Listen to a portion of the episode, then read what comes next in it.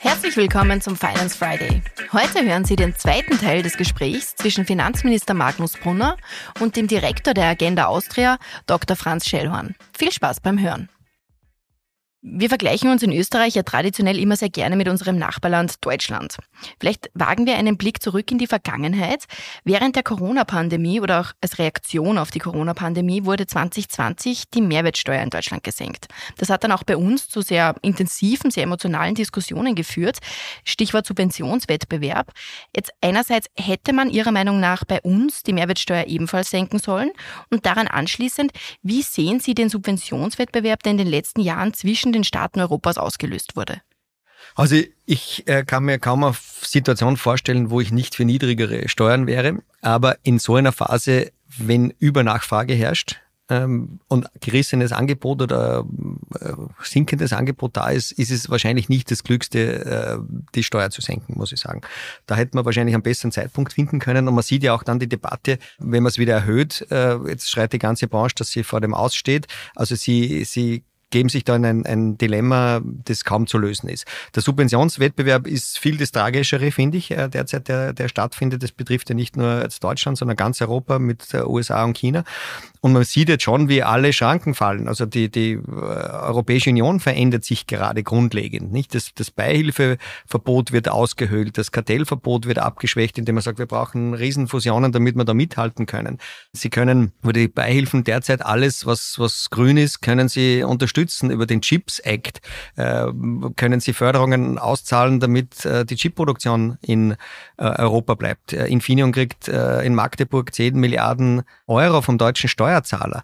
Dann werden Chips dort hergestellt. Aber was passiert dann? Dann müssten wir eigentlich dann schauen, wenn es eine, eine Versorgungsengpasslage gibt, dann muss man die Chips de facto beschlagnahmen und sagen oder Ausverbot erteilen. Das heißt, wir haben ja hier Kriegswirtschaft wirtschaftliche Zustände ähm, in einer Friedenszeit, äh, zumindest in Europa.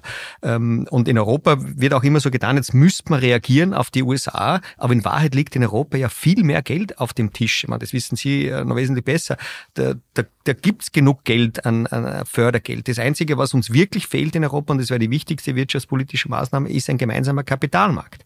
Das ist das große Problem. Total richtig. Äh, wir haben ähm, eigentlich nicht das Problem in Europa, dass wir äh, unterfördert werden. Und genau solche Antworten, beispielsweise auf den Inflation Reduction Act, die die Amerikaner eingeführt haben, das kann nicht immer sein, äh, die Subventionen zu erhöhen, sondern wir haben andere Probleme in Europa. Wir haben zu lange Verfahren, wir haben zu viel Bürokratie. Das müsste man angehen. Und dann die Kapitalmarktunion zustande zu bringen. Ich hatte gerade den, äh, den Chef der Eurogruppe da. Dem ist es ein enormes Anliegen, da weiterzukommen. Ich hoffe, dass wir das die nächsten Monate auch schaffen. Da müssen wir einfach attraktiver werden. Diese Kapitalmarktunion muss, äh, muss umgesetzt werden.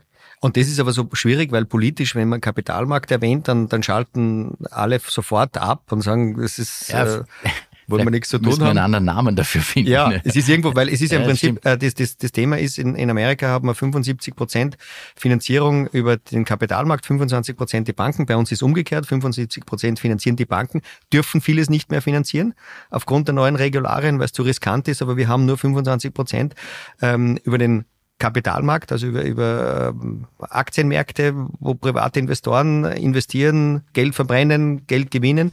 Ähm, und das zu ändern, wäre zumindest äh, in Richtung 50-50 wichtig. Aber dann haben sie 27 unterschiedliche Regularien. Und wenn jetzt ein großer Fonds käme und der sagt, äh, wird schon was sehen in Europa, äh, was man machen kann, künstliche Intelligenz zum Beispiel. Wir sind ja da in der Entwicklung, Forschung auch wahnsinnig gut, nur in der Kommerzialisierung schlecht. Aber dann sagt er, das Risiko geht er nicht ein, weil er wird das Geld wahrscheinlich nicht mehr rauskriegen, weil es die Liquidität auch nicht da ist. Und das ist wahrscheinlich eine, eine wirklich entscheidende Geschichte. Aber da muss ich Sie fragen, ob woran das eigentlich letzten Endes scheitert, ob das die osteuropäischen Länder sind, die sagen, sie wollen keine Vergemeinschaftung der Schulden, dass da eigentlich kaum was weitergeht. Ja, frage ich mich auch. Also ich bin zuversichtlich, dass wir da schon noch was herbringen. Aber klar, es gibt einzelne Staaten, die da dem gegenüber eher äh, skeptisch äh, gegenüberstehen.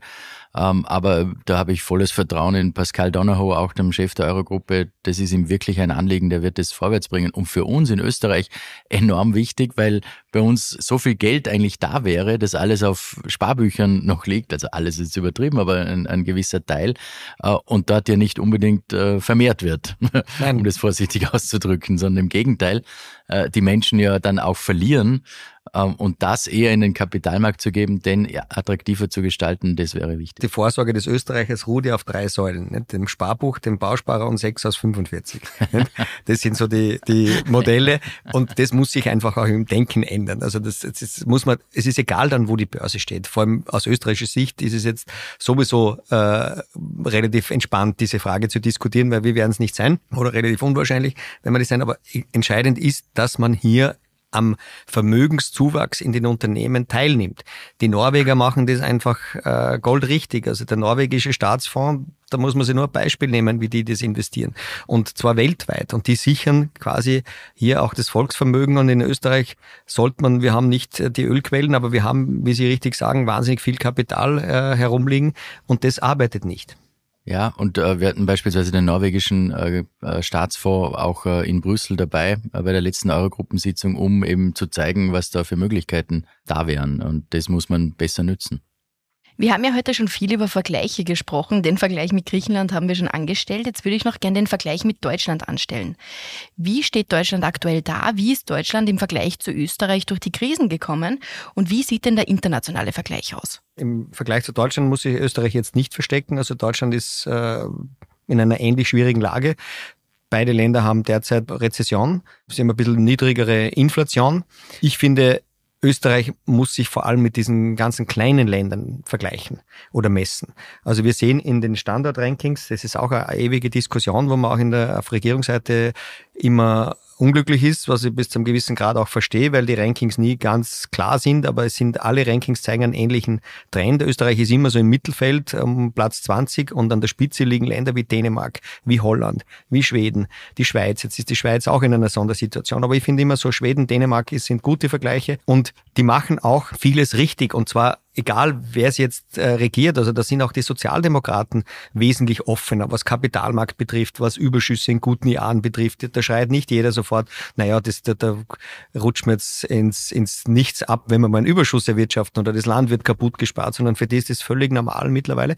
Und die haben eben Staatsschuldenquoten, die ganz anders sind. Also die, die, die liegen unter 40 Prozent. Also das heißt, wenn ein Ex externer Schock kommt, so wie wir es hatten jetzt äh, mehrfach, dann tun sie den natürlich wesentlich leichter. Jetzt Österreich tut sich immer noch nicht ähm, wahnsinnig schwer oder, oder leichter als andere Länder, aber man ist da schon in einer gefährlichen Situation, hohe Steuern, hohe Staatsschulden und die anderen äh, Länder von mir erwähnt haben hohe Steuern, aber relativ niedrige Staatsschulden.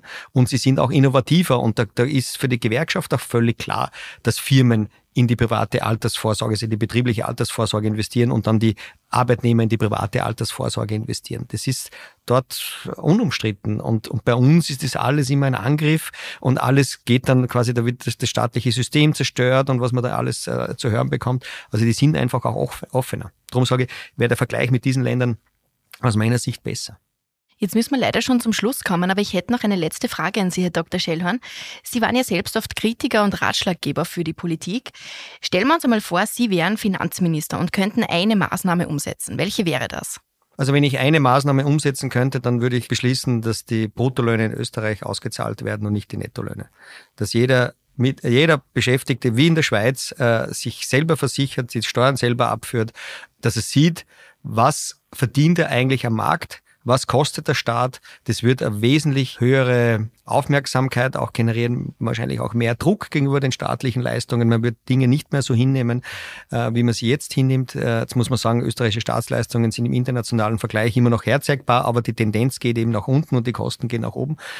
Aber die Gefahr ist relativ überschaubar, dass das jemals schon gar nicht von mir jetzt äh, umzusetzen wäre. Aber das, das würde ich machen. Das wäre die Maßnahme, die ich mache. Sie müssen halt in die Politik ändern. Das, die Partei ist noch nicht gefunden, die, die mich nehmen würde. Ja. Da ist die, die Nachfrage ist, äh, da gibt es ein bisschen äh, eine Unternachfrage.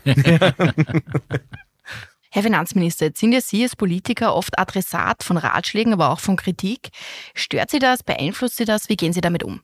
Es beeinflusst mich schon, aber es stört mich nicht. Im Gegenteil. Ähm, ich finde es ja gut, wenn man Ratschläge äh, bekommt. Man bekommt sie von allen Seiten und äh, unser Job ist es dann einfach herauszufiltern, was äh, aus eigener Wahrnehmung äh, die beste Lösung ist und natürlich was machbar ist. Das ist in der Politik natürlich dann auch äh, die Herausforderung, wo sind die Mehrheiten innerhalb der Regierung, aber dann auch im Parlament.